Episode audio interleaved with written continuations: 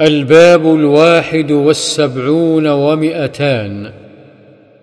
باب النهي عن التجسس والتسمع لكلام من يكره استماعه. وعن أبي هريرة رضي الله عنه أن رسول الله صلى الله عليه وسلم قال إياكم والظن فإن الظن أكذب الحديث.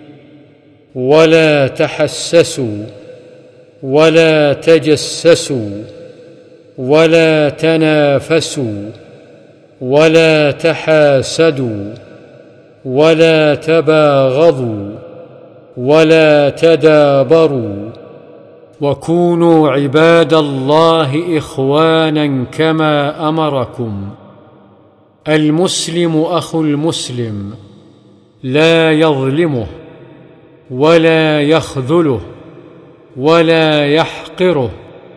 التقوى ها هنا التقوى ها هنا ويشير إلى صدره. بحسب امرئ من الشر أن يحقر أخاه المسلم. كل المسلم على المسلم حرام. دمه وعرضه وماله. إن الله لا ينظر إلى أجسادكم ولا إلى صوركم ولكن ينظر إلى قلوبكم وأعمالكم.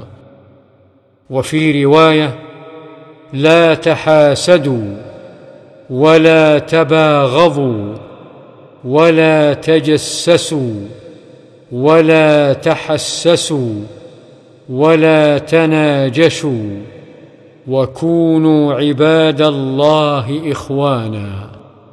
وفي رواية لا تقاطعوا ولا تدابروا ولا تباغضوا ولا تحاسدوا وكونوا عباد الله إخوانا.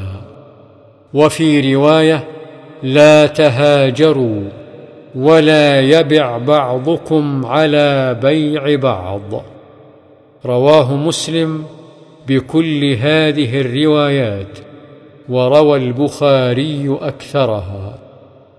وعن معاوية رضي الله عنه قال سمعت رسول الله صلى الله عليه وسلم يقول إنك إن اتبعت عورات المسلمين أفسدتهم أو كدت أن تفسدهم.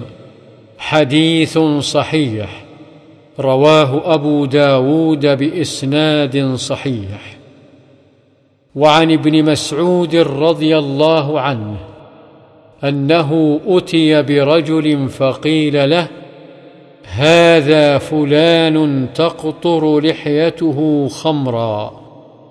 فقال إنا قد نهينا عن التجسس ولكن إن يظهر لنا شيء نأخذ به.